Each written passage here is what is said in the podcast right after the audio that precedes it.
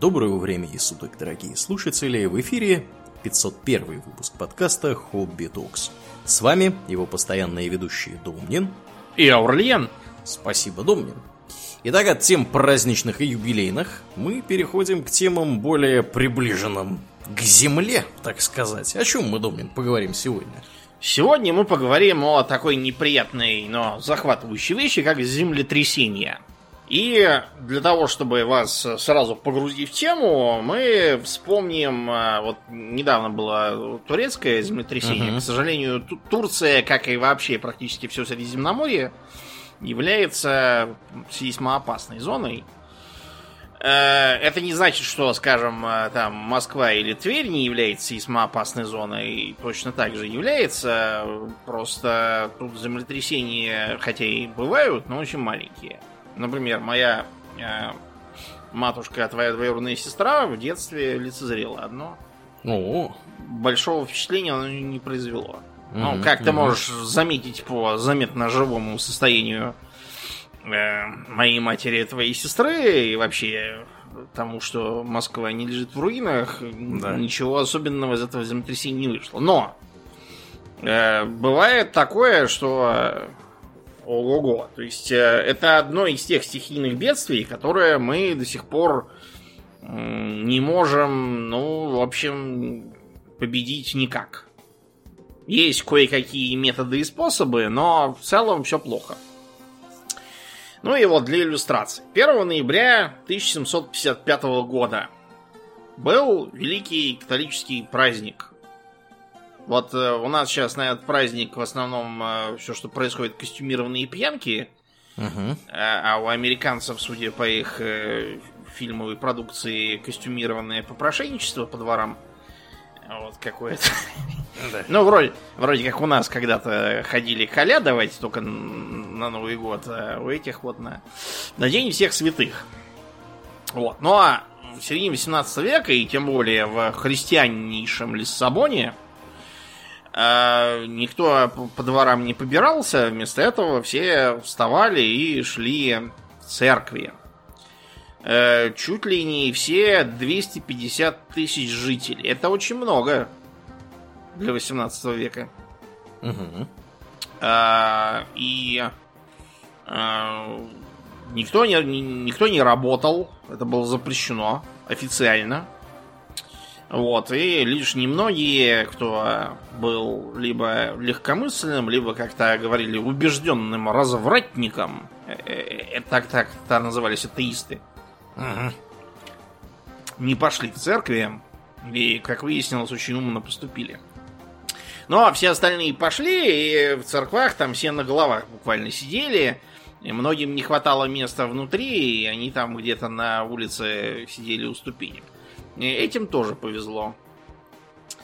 И вот э, приблизительно в половине десятого утра, как только успели запеть «Слава тебе, Господи», э, вдруг зазвонили колокола и заметалось пламя церковных свечей.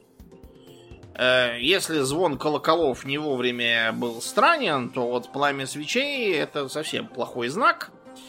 А, и тут э, начался, ну, натуральный конец света для лиссабонца в середине 18 века, потому что э, земля дрожит и разверзается, все падает, э, церкви падают на головы тем, кто туда пришел, колокола тех колоколен, которые сразу не развалились, трезвонят, как будто там пятеро пьяных пономарей собралось вместе из-за подземных толчков.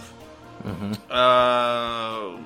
Ни черта не видно, потому что поднялось облако пыли, которое совершенно закрыло солнце. Дома валятся, все, что могло загореться, немедленно загорается. Ну, потому что там всякие свечи, э, лампы масляные, там факелы, церковные свечи, лампады перед иконами. А то чуть ли не в каждой комнате было по лампаде с иконами лиссабонцев. Э, все это немедленно загорается. И таким образом получается, что кругом руины, все кто живой, бегают и носятся. Священники Аполлоумев тоже бегают и призывают «Все покайтесь!» Они натурально решили, что все, Богу надоели его непутевые дети. Угу. Многие решили отправиться в порт и там сесть на какой-нибудь корабль и свалить из города. Э, потому что Лиссабон это город морской. А тогда он был, э, ну, как бы в 10 более морской, потому что, сами знаете, какие-то были дороги, и какой-то был гужевой транспорт. Это сейчас для нас первая мысль, чтобы покинуть город, это сесть в автомобиль и уехать. А тогда первая была сесть э, на кораблик и уплыть. Но оказалось, что на кораблике сесть э, тоже не удастся, потому что кораблики сели сами на морское дно, которое против обыкновения оказалось совершенно сухим.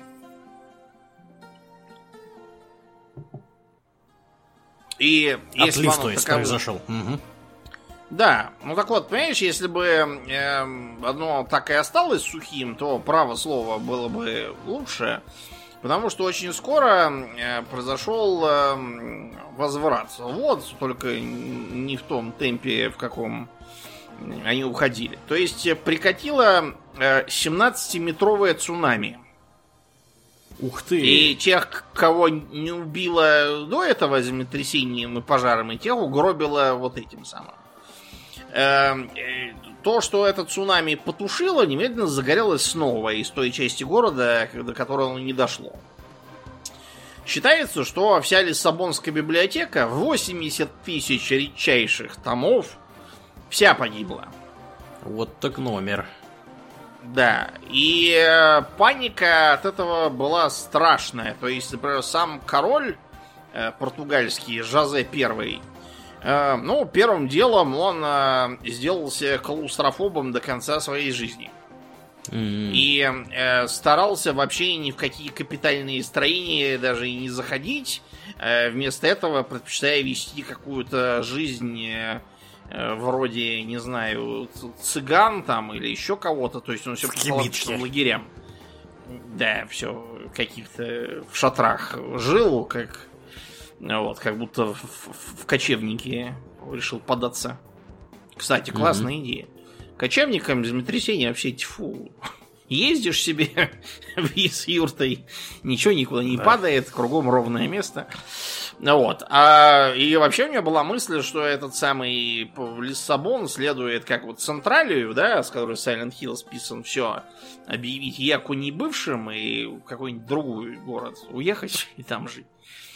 Вот. Но, к счастью, у него был премьер-министр Памбал, вот, э, человек незнатный, но исключительно энергичный. Э, Памбал сказал, что делать надо вот что. Похоронить мертвых, пока они не завонялись и все не померли от какой-нибудь заразы. Э, и накормить живых. Э, похоронить, понятно, так как полагалось, было невозможно. Поэтому он приказал всех, все трупы, какие не сгорели, а лежали на улицах, все погрузить на корабли какие-нибудь ветхие, вывести и затопить там. Э, тут же начался бугурт со стороны духовенства, что, что же вы не хороните их по христианскому обычаю на священной земле. Вот, но Памбал предложил им вспомнить, чем их похороны на священной земле кончились буквально вот недавно, в святейший праздник. Духовенству пришлось утереться. Еще он поставил на въезда в город кордоны, которые, во-первых, хватали всех, кто туда бежал, и припрягали их разгребать завалы. А те, кто вместо разгребания завалов предпочитал набивать карманы чужим добром из руин, э, тех всех вешали там же на месте. Как бы наводя на мысли. Ну вот.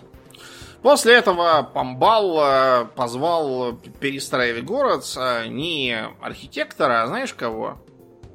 Кого? Фортификационного инженера. Потому что, да, как, как показала практика, красоты статуи и церкви это очень хорошо, но никогда это все падает тебе на голову. А да фортификации вся делаются так, чтобы ничего никуда не падало, даже под обстрелом. Вот, угу. Поэтому Лиссабон сразу изменил свой вид и стал таким более приземисто-основательным и при этом более просторным, потому что улицы сделали шире. Пометуя о том, что узкие улицы при землетрясении свалятся тебе на голову, и всех на этой улице убьет домами слева и справа. А еще Памбал зародил современную, в общем, э, сейсмологию, то есть науку о подземных толчках. Э, он разослал по всей округе опросники, где было лично им написано, что, так сказать, э, эм, что, эм, что было, что кто замечал, где что произошло, потому что ни в одном же Лиссабоне разрушение. Очевидно, что такое землетрясение всю округу потрепало. Вот. Эм, кто наблюдал, какие признаки перед этим. Ну, то есть была попытка понять, что вообще произошло, и нельзя ли как-нибудь в следующий раз заранее догадаться, что будет плохо. Угу. Вот, и э, сразу начались теории о том, от чего это и почему. То есть э, до этого основная теория была какая? Что гнев Божий пал на Содом и Гаморру. Проблема в том, что Лиссабон на Содом и Гаморру был вот не похож от слова совсем. Если бы под землю провалился какой-нибудь там развратный Версаль или раскольнический Лондон, вот, да. или э, еретическая Москва там какая-нибудь, или магометанский Каир, или языческий Пекин, так это было бы даже очень хорошо, так им и надо. А тут христианнейший Лиссабон.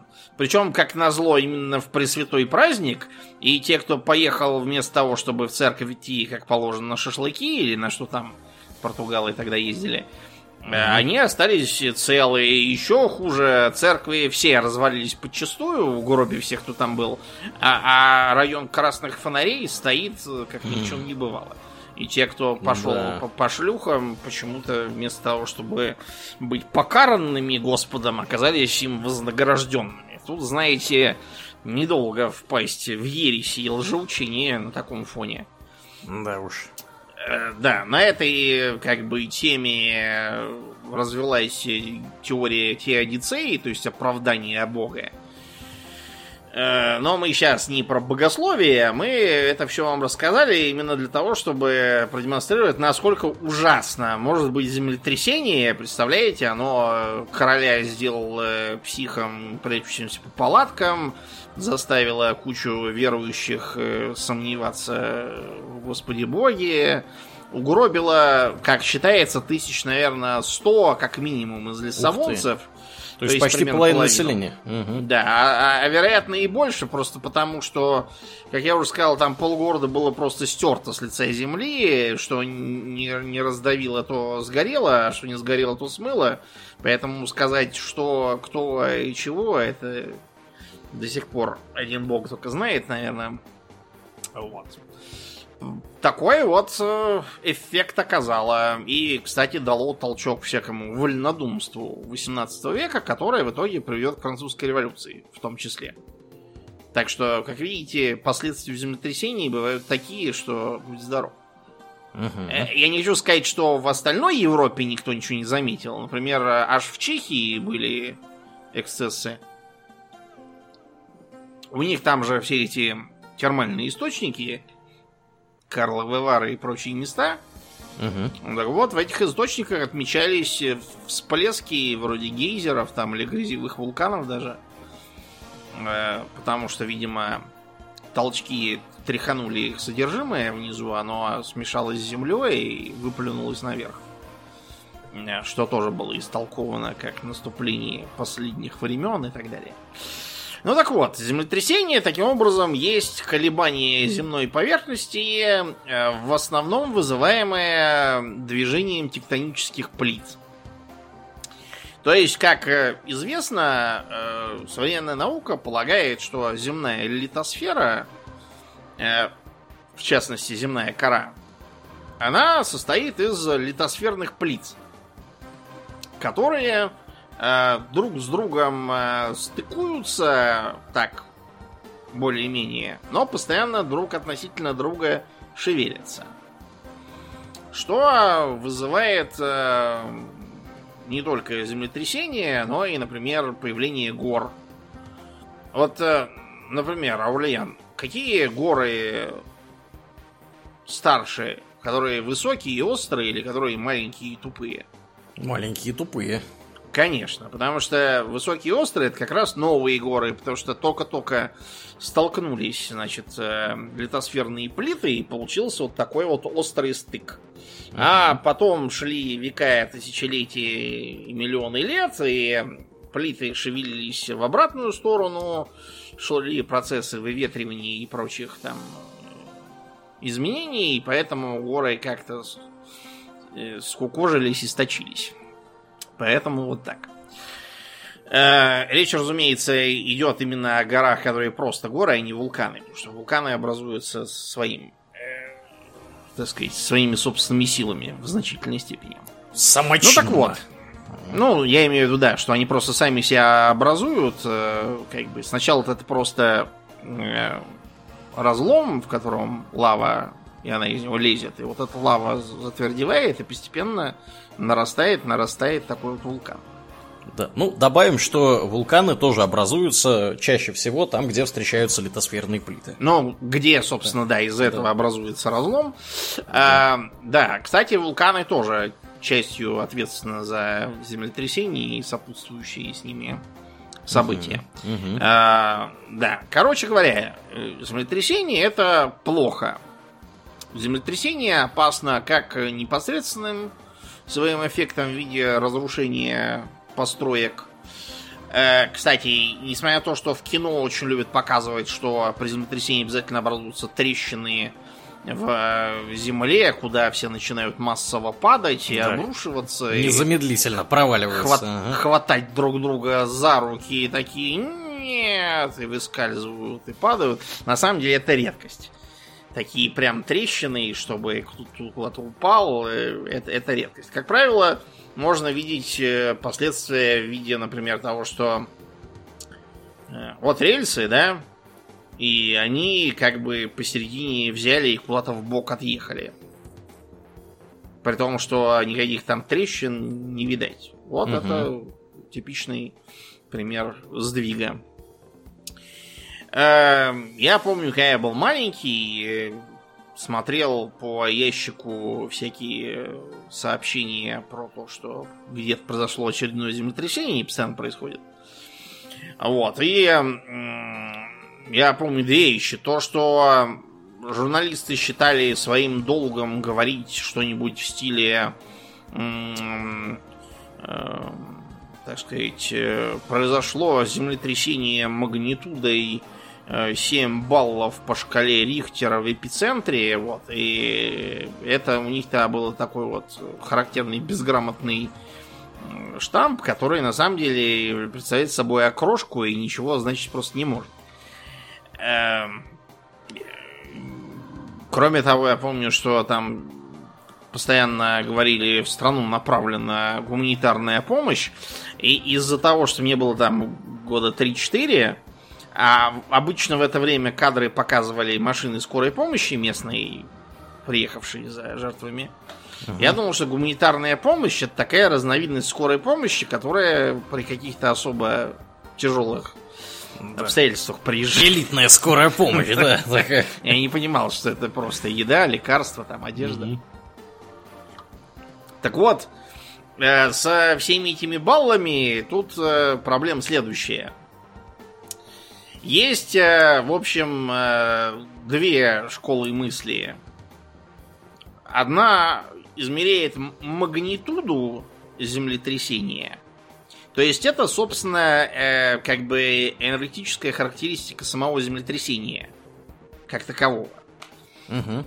Они могут быть разными. И действительно, долгое время применялась шкала магнитуд Рихтера. Рихтер, несмотря на свою фамилию, это американский ученый был. Чарльз Рихтер. Mm-hmm. Вот. И шкалу это он предложил э, в ее первоначальном виде в 1935 году. Э, значит, э, таким образом он предложил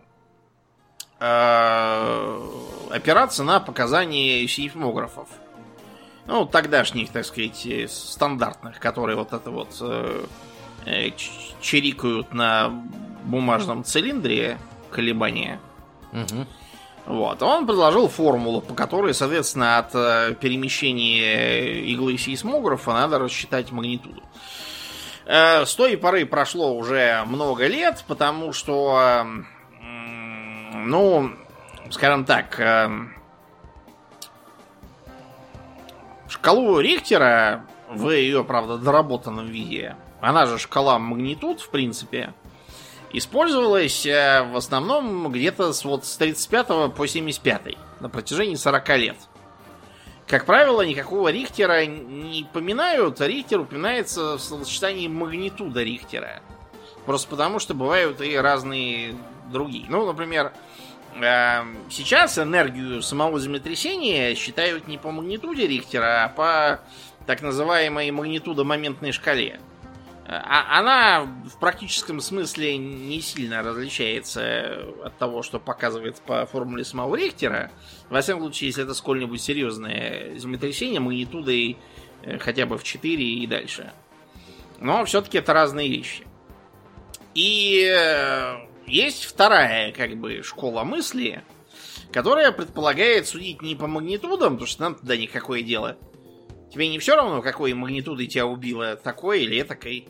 Да уж. Поэтому есть еще шкала интенсивности землетрясений.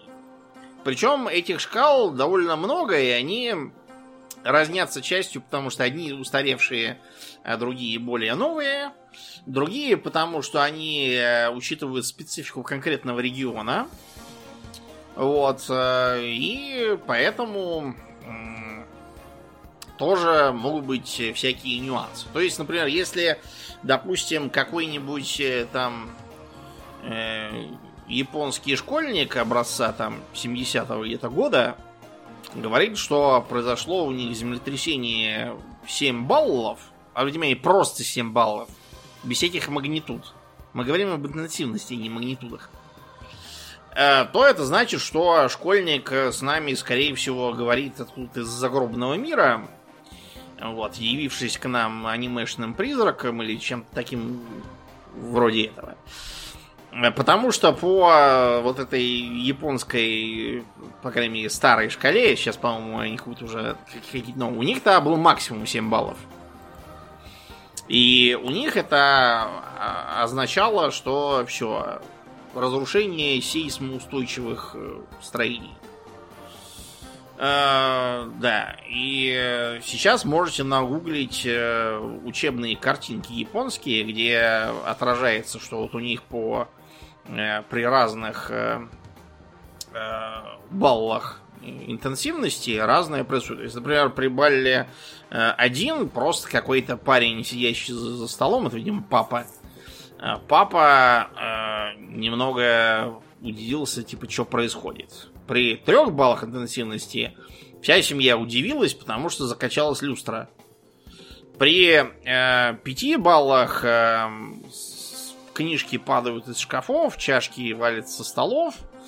При шести падают уже сами шкафы, вылетают окна и падает черепица с крыш. Вот, а при семи, короче, все развалилось. Это японская традиция, потому что в Японии, сами знаете, с землетрясениями полнейший порядок. Всегда был и всегда остался. Вот. Или э, есть у европейцев своя так называемая европейская макросейсмическая шкала. Она 12-бальная, как и почти все другие, кроме японской. Э, там тоже, конечно, 7 баллов это не фунт сахару, но не так плохо, как у японцев. Причем по своему воздействию эм, как бы землетрясение магнитудой 7, если пользоваться старой шкалой Рихтера, э, вызывает разрушение хуже, чем э, европейское семибальное землетрясение по интенсивности, но меньше, чем э, японское семибальное по интенсивности. Это вам так, для сравнения, что это все нелинейно и друг другом стыкуется не очень. У нас угу. в России есть своя шкала. которая применяется с 64 года. Э, так называемая шкала Медведева, Шпанхойера, Карника. Э, это такая, скорее, общая коммунистическая шкала, потому что Медведев это наш, в смысле ученый наш, не Дмитрий Анатольевич, другой Медведев. Uh-huh. Шпанхойер, как нетрудно догадаться, откуда? Откуда? Deutsche Demokratische Republik. А, понятно. Да, логично. Восточный немец. А Карни, как тоже нетрудно догадаться, это Чехословак.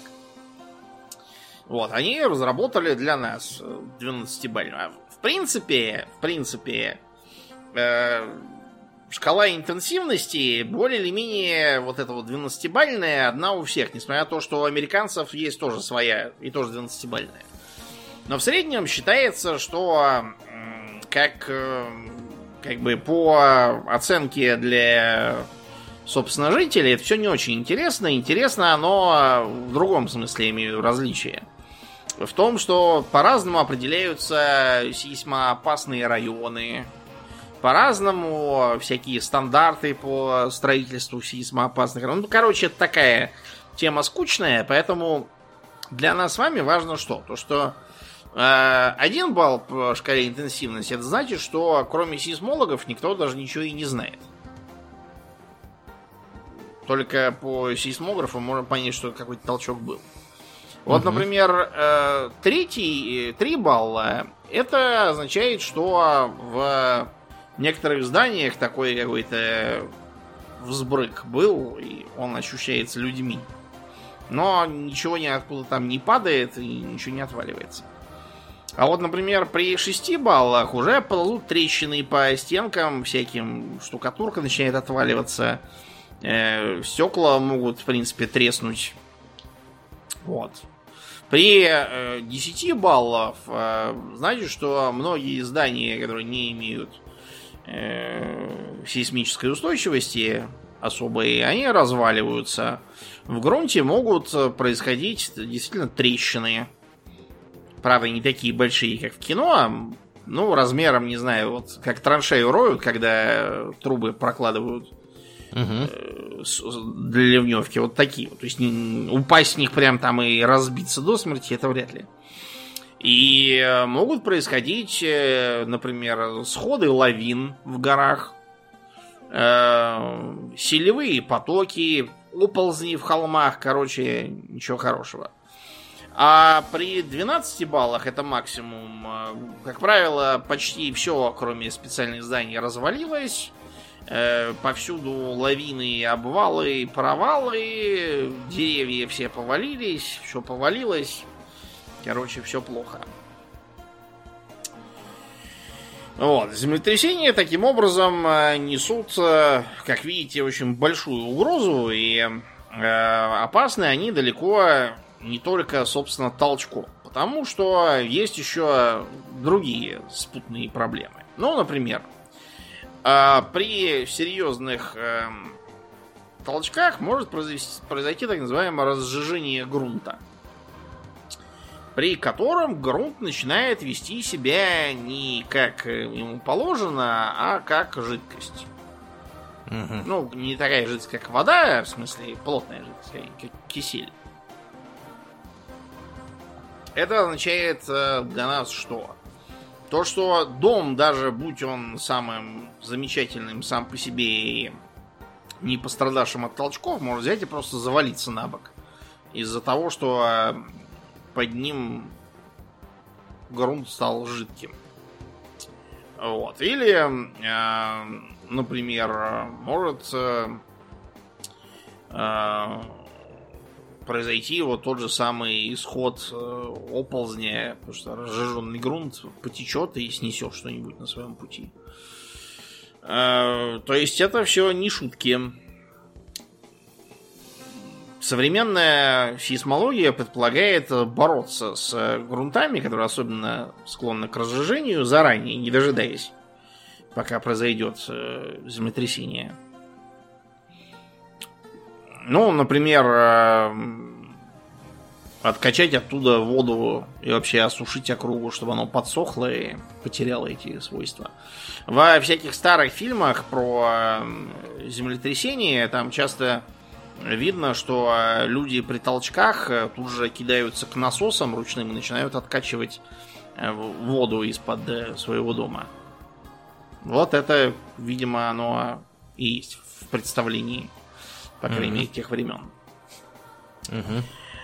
Как я уже упоминал, Лиссабон погубило не только землетрясение, но и начавшиеся пожары. Это плохо, потому что действительно землетрясение может вызвать э, пожары, может вызвать э, химическую катастрофу. Ну, какой-нибудь, я не знаю, там химический завод разрушит и вытечет облако хлора. Или поезд, перевозящий тот же самый хлор, там, условно, будет сброшен с рельса и произойдет утечка. Вот это все тоже скверно. И, наконец, то, что хорошо знают японцы, но и не только японцы, а вообще все юго-восточные азиаты, это цунами. Цунами буквально означает как волна, заливающаяся в бухту, Эм, как правило, провоцируются именно сейсмическими, ну, например, эм, извержениями вулканов. Бывают подводные вулканы. Моретрясениями. Главным образом ими. Вот. И теоретически могут также вызываться и человеческой деятельностью. Э, то есть выглядит следующим образом. Волны, пока они идут на глубине, сохраняют относительно вменяемую высоту. Эм, но из-за того, что их э, скорость очень велика, э, ну, где-то там от 200 до 800-900 километров в час. Ух ты. Да, когда они доходят до мелководья, Скорость это гасится. Но, как мы знаем, благодаря законам сохранения энергии, ничего никуда просто так не девается. Эта скорость, когда она погасилась, э, вместо этого влияет на амплитуду волны. Ну, то есть, грубо говоря, на то, насколько она высокая. Для нас важно именно это. Ну и может получиться цунами не то, что вот как смыло этот самый Лиссабон, а может быть в 30 метров. Может быть, в 40 метров. Ну, то есть это, это сносит просто все и вся, и ничего с ним не поделаешь.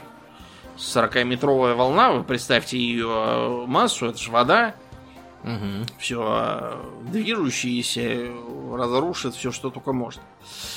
А при этом, если цунами прошло, не надо бежать на пляж купаться, потому что очень может быть, что придет еще несколько.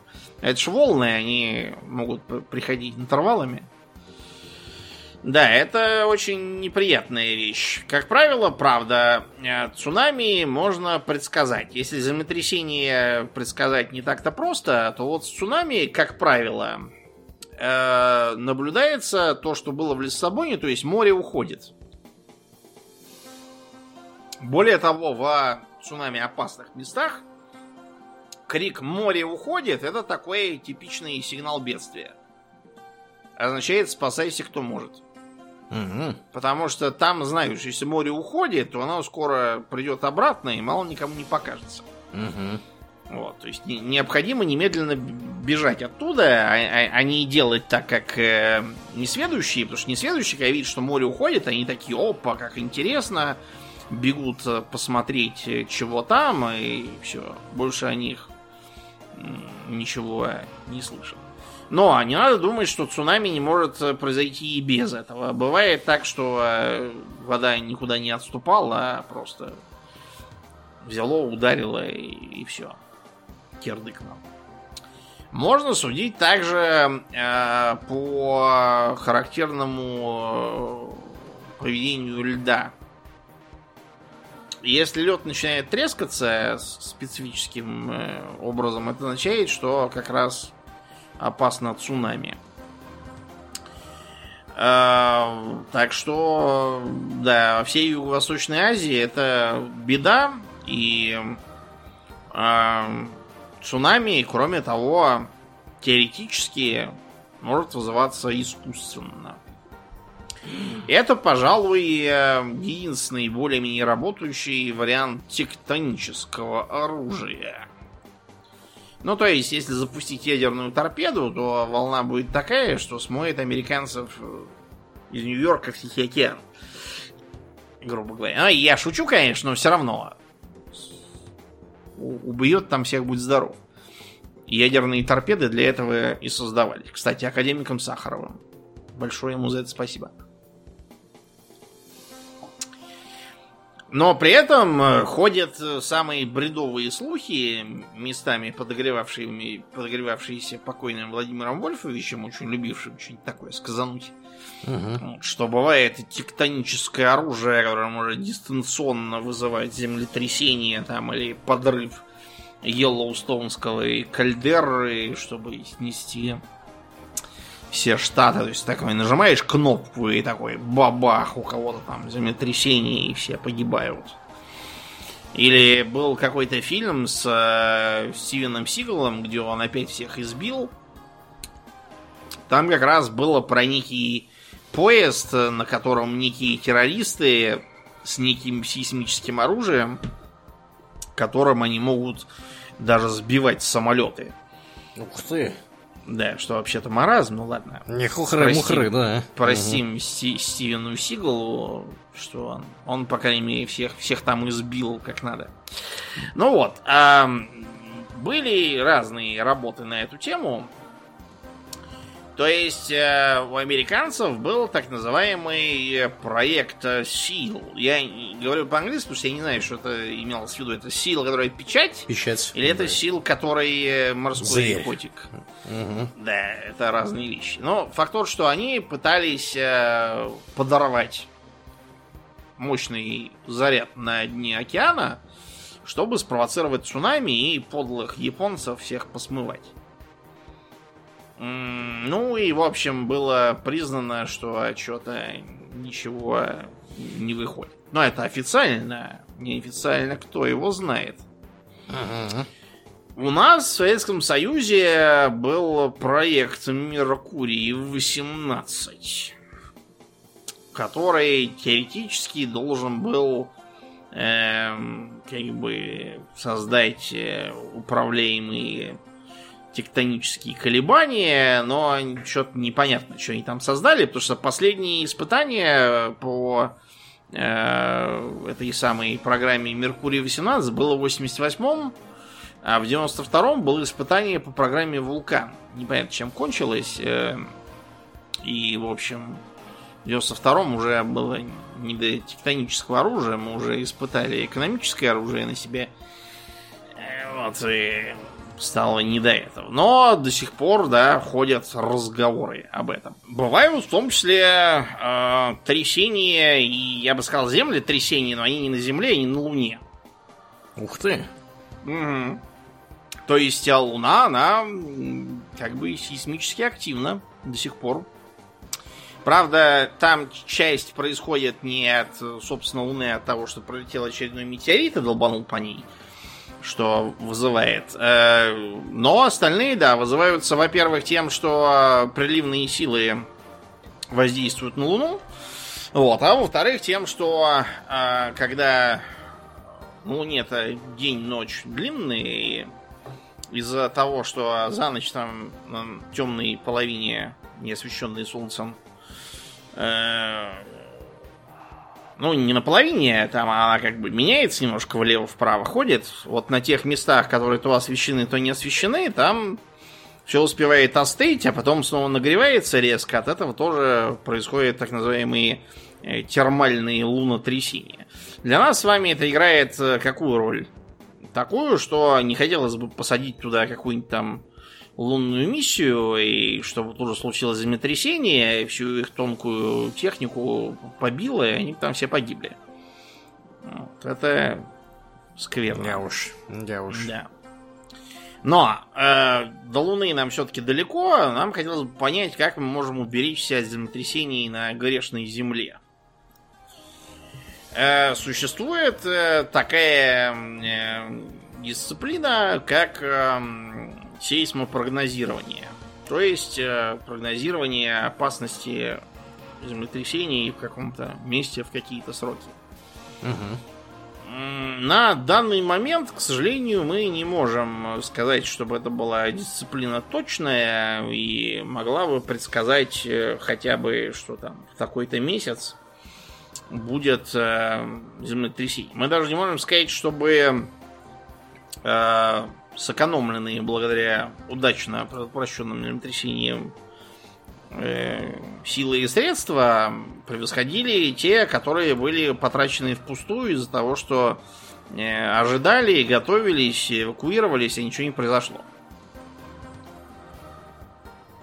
То есть пока, к сожалению, прогнозы весьма неточные, и иногда они удаются успешно, как э, э, было, например, по-моему, когда в 75 году, когда у китайцев было землетрясение в Ляонине.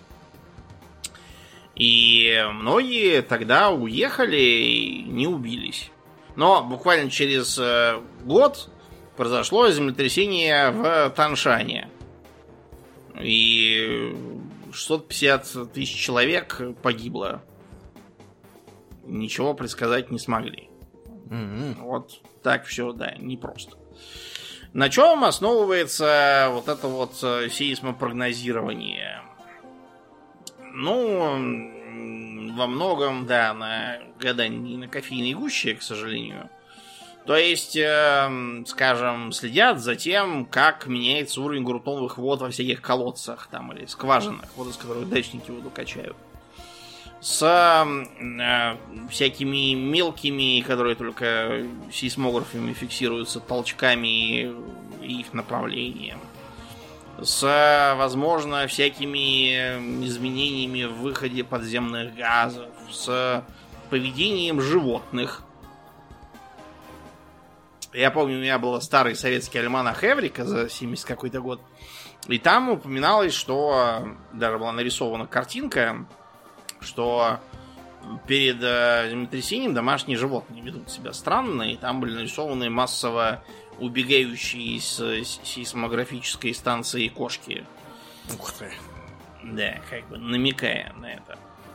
Правда, там же была и статья угрожающий прогноз, где э, японцы должны были прям все массово погибнуть во всем Токио. К концу 70-х, как мы видим, Токио стоит, не двигается. Ну вот, э, были варианты, когда изучалось, например, поведение собак-кошек, а муравьев. Э, считается, по крайней мере, у немецких ученых о том, что Эм, муравьи как-то кардинально меняют свое поведение, и почему это делается непонятно. Возможно, потому что из-под земли начинают выходить какие-то газы в концентрациях для нас незаметных, а на муравьев оказывающих беспокоящее воздействие. Mm-hmm. Опять же, не очень понятно, так это или не так, или может вообще муравьи вели себя нормально, это просто ошибочное совпадение, кто их знает этих муравьев. Есть разные варианты, например, с наблюдением за магнитным э, фоном и за ионосферой. Но это, опять же, пока тоже на уровне гадания на э, кофейной гуще ведется, поэтому не очень понятно, Э, что с этим делать. Нам поэтому остается заботиться о том, что делать из землетрясения все-таки произойдет. Ну, первое и главное это строительство сейсмостойких зданий и соответствующее планирование города, его улицы коммуникаций. Вот представим, что мы с тобой тысячелетия назад должны построить сейсмостойкое сооружение с технологиями там времен Медного века, допустим. Угу. Какой у нас есть самый ближайший способ? какие-нибудь толстые стены из глины делать? Мы даже не умеем еще делать толстенные глины, мы сложим пирамиду.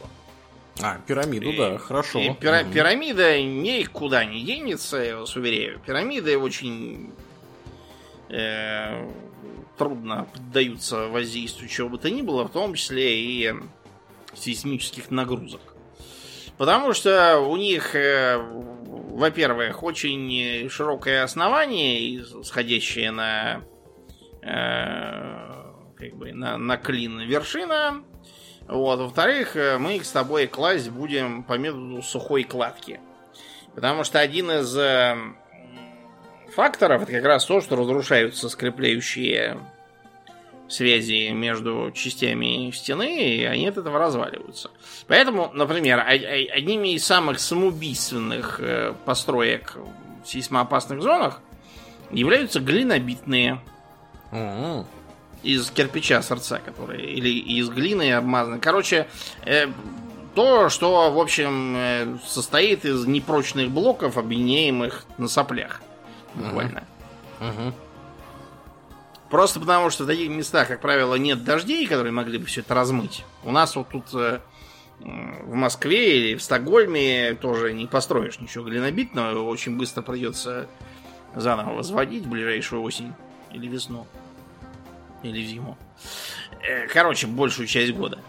А в сухих местах можно, но если там произойдет землетрясение, то вся эта глинобитная это уже расколется на кучу камней, и тебя под ним похоронят.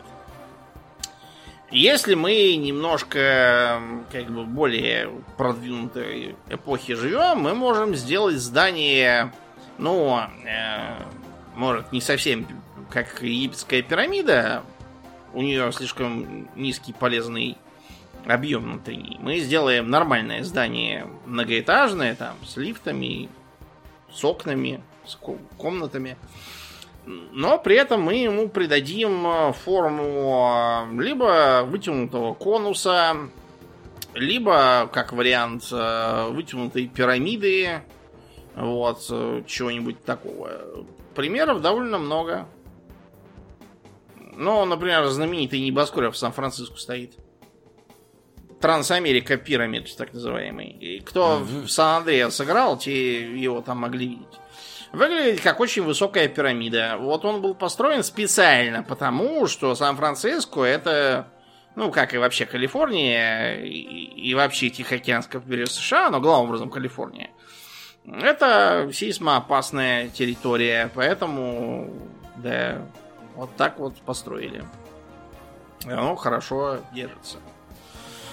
А, еще есть варианты. Мы можем просто изолировать э, наше здание от поверхности, посадив его на пружинищий такой, как бы, фундамент. Э, это может быть, ну вот, натуральные такие пружины, которые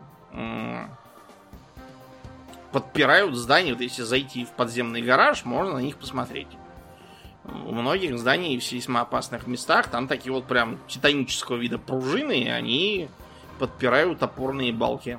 Mm-hmm. Специально, чтобы гасить, э, э, гасить колебания. Это так называемый пружинный демпфер. Насчет его реальной эффективности касательно заявленной есть всякие вопросы. Вот. Есть еще вариант сделать э, не пружины, а такие, знаете,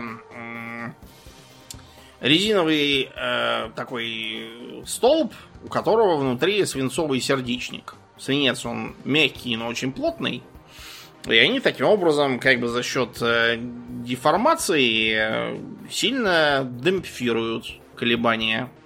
Есть версия, что это лучше, чем пружины. Очень может быть, что и так. Еще один вариант. А, можно разместить внутри здания своего рода маятник. Ну, например, в небоскребе Тайбэй 101, который, как нетрудно понять из названия, имеет 101 этаж. Угу. Так вот, в нем а, между 87 и 91 этажами там такой э, маятник весом, по-моему, 660 тонн размещен. Да. Э, в норме он не качается, вот. но если вдруг начнет землетрясение, то он начнет качаться ему как бы в противовес. И таким образом поглощать на себя колебания, которые могли бы здание разрушить. Вот такой есть вариант. Есть разные другие варианты маятников. Вот, но в том числе бывают и такие. А, наконец, если сейсмоопасность не слишком э, высокая, можно просто поставить дом на своего рода сваи такие стальные. Э, просто потому, что сталь очень хорошо сопротивляется колебаниям этим. И эм, сама она не развалится, а то, что дом не стоит на прямо колеблющейся поверхности, позволит ему не развалиться тоже. Вот такой есть э, вариант почему нет? Э, Все это работает, э, ну как?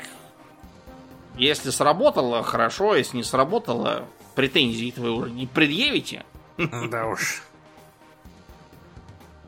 То есть, э, оно как бы хорошо и здорово, но все-таки чувствовать себя в полнейшей безопасности я бы не стал.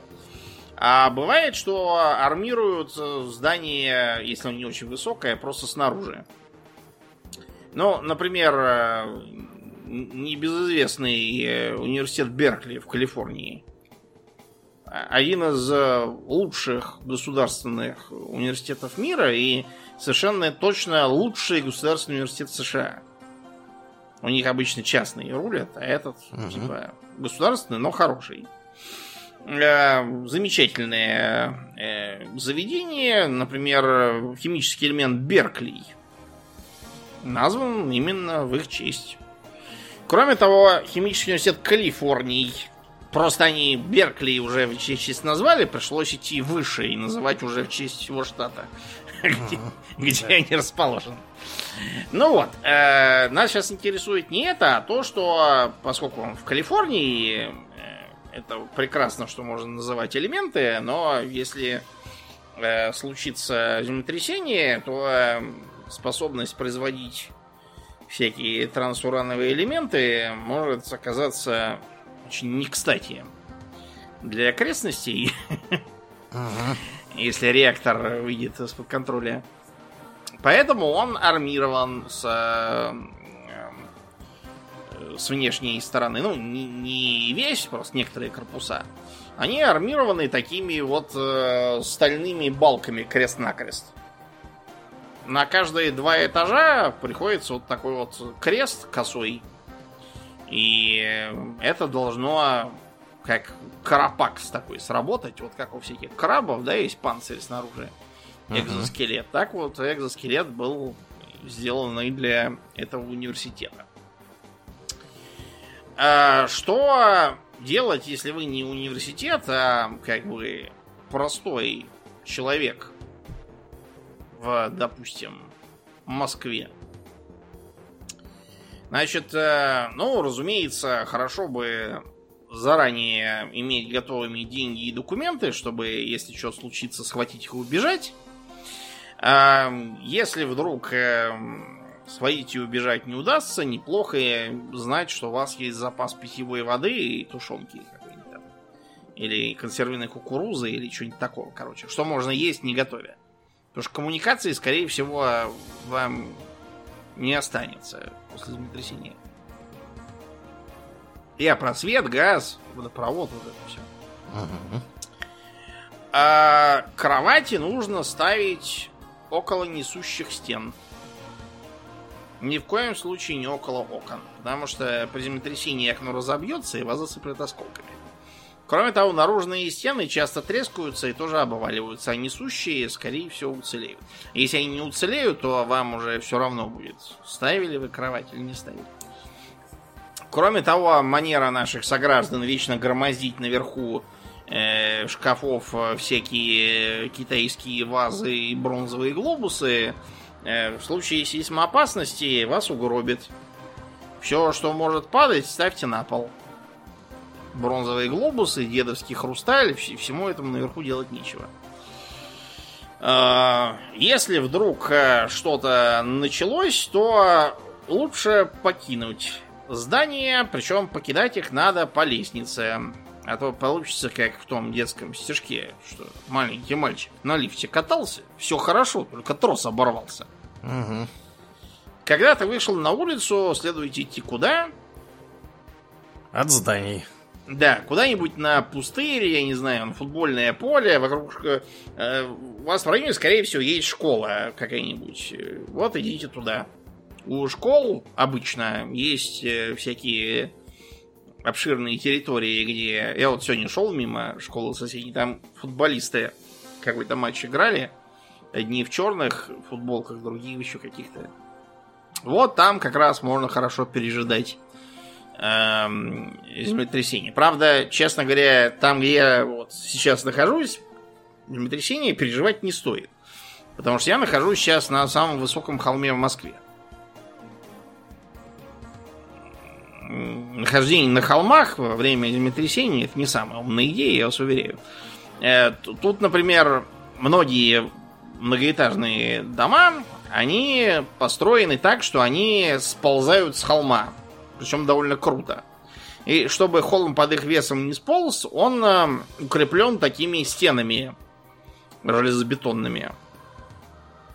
Соответственно, они такие образуют пороги. Но вот я подозреваю, что при землетрясении эти стены полопаются, все поползет, и здание к чертовой матери поломается.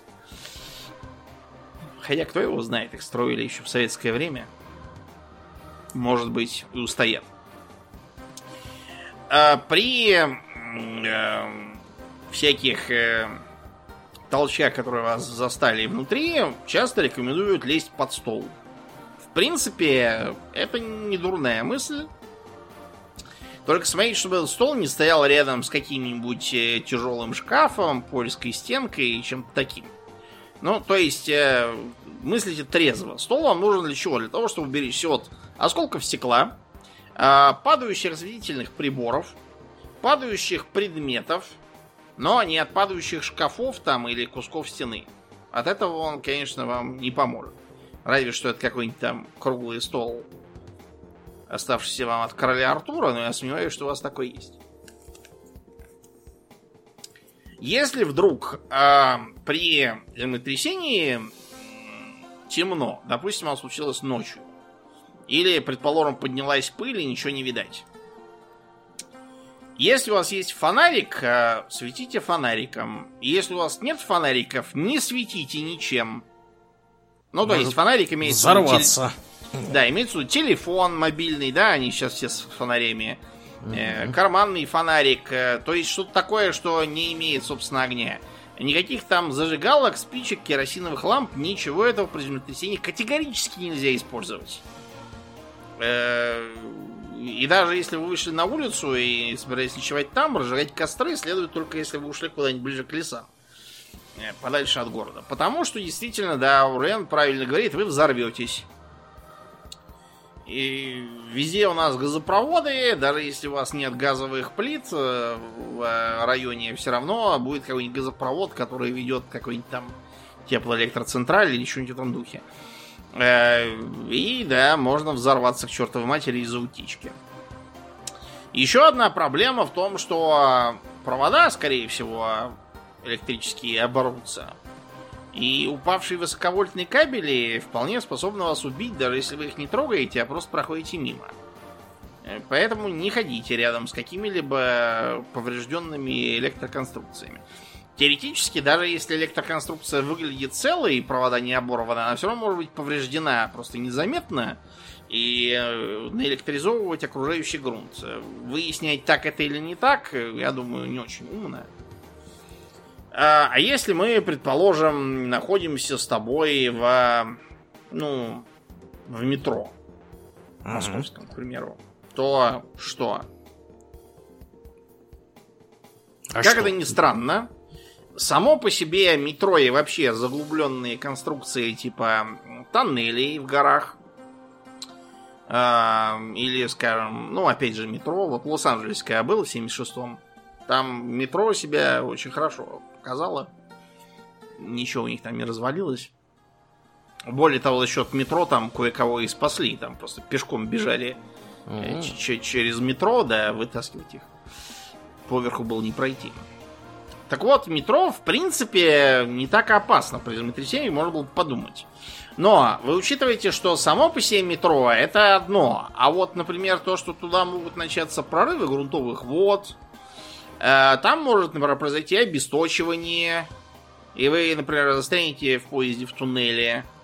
И это почти сразу вызывает панику, все начинают бегать как дебилы и друг друга давить. Э, поэтому ведите себя, как и всегда, при панике в вагоне метро. Э, лучше дергайте открывание дверей и валите оттуда, пока вас не задавили. Если все не так плохо и у вас есть надежда, что поезд поедет, а не идти вам придется пешком, не забывайте, что это опасно. Туннели метро к хождению по ним не приспособлены. Это крайний случай. Но, а, предположим, вы в старинном поезде, где нет э, принудителей вентиляции воздуха, и люди начинают задыхаться, потому что на дворе лето, вас там битком, и вы уже час там сидите, э, само метро рекомендует э, брать огнетушители и разбивать все окна. М-м. Окна потом новые вставят, а то, что у вас там все задохнутся, это гораздо опаснее. Поэтому в целом, если вы в метро или где-то еще какие-то подземельные, например, в подземном гараже при землетрясении, в принципе, все не так плохо само по себе. Проблема в другом. В том, что выбираться-то вам как-то оттуда тоже надо. Вы же не можете жить в метро, как в книжонках Глуховского. А выходы как раз очень легко может завалить. Поэтому неплохо помнить, какие выходы вашего местного метрополитена не подвержены заваливанию. Ну, то есть, э, вот в Москве, например. Э, выход из метрополитена, допустим, э, обеих станций Смоленская э, опасен в этом смысле, может завалиться. А вот, например, выход из э, метро, скажем, ну, Саларьева, по-моему, и лучше лесопарковая. Насчет Саларьева я не, я не уверен, что я правильно помню сразу. Лесопарковая. Э, лесопарковая находится в чистом поле. И поэтому завалить там его просто нечему. Кроме того, станция не глубокая, и даже если э, завалит э, выход как таковой, вы просто вылезете, выбив там окна. Э, они там светят прямо с поверхности на саму станцию. Э, или, например, Парк Победы. Парк Победы тоже очень вряд ли завалится у него, хотя он очень глубокий. Вот. Если вы этого избежали, то там над ним ничего нет, можно вылезать. Вот такие должны быть соображения. Э, предполагается также, что если вы пережили э, завал, то вам надо обязательно проверить окрестности на предмет заваленных людей, ну то есть, которые попали под завал.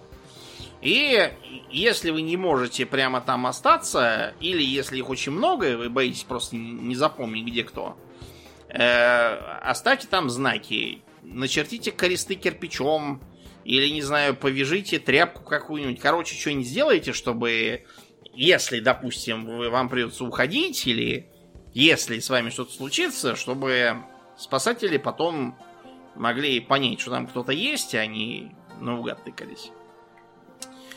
Э, ходить в здание, даже если они с виду молодцом держатся, после землетрясения нельзя.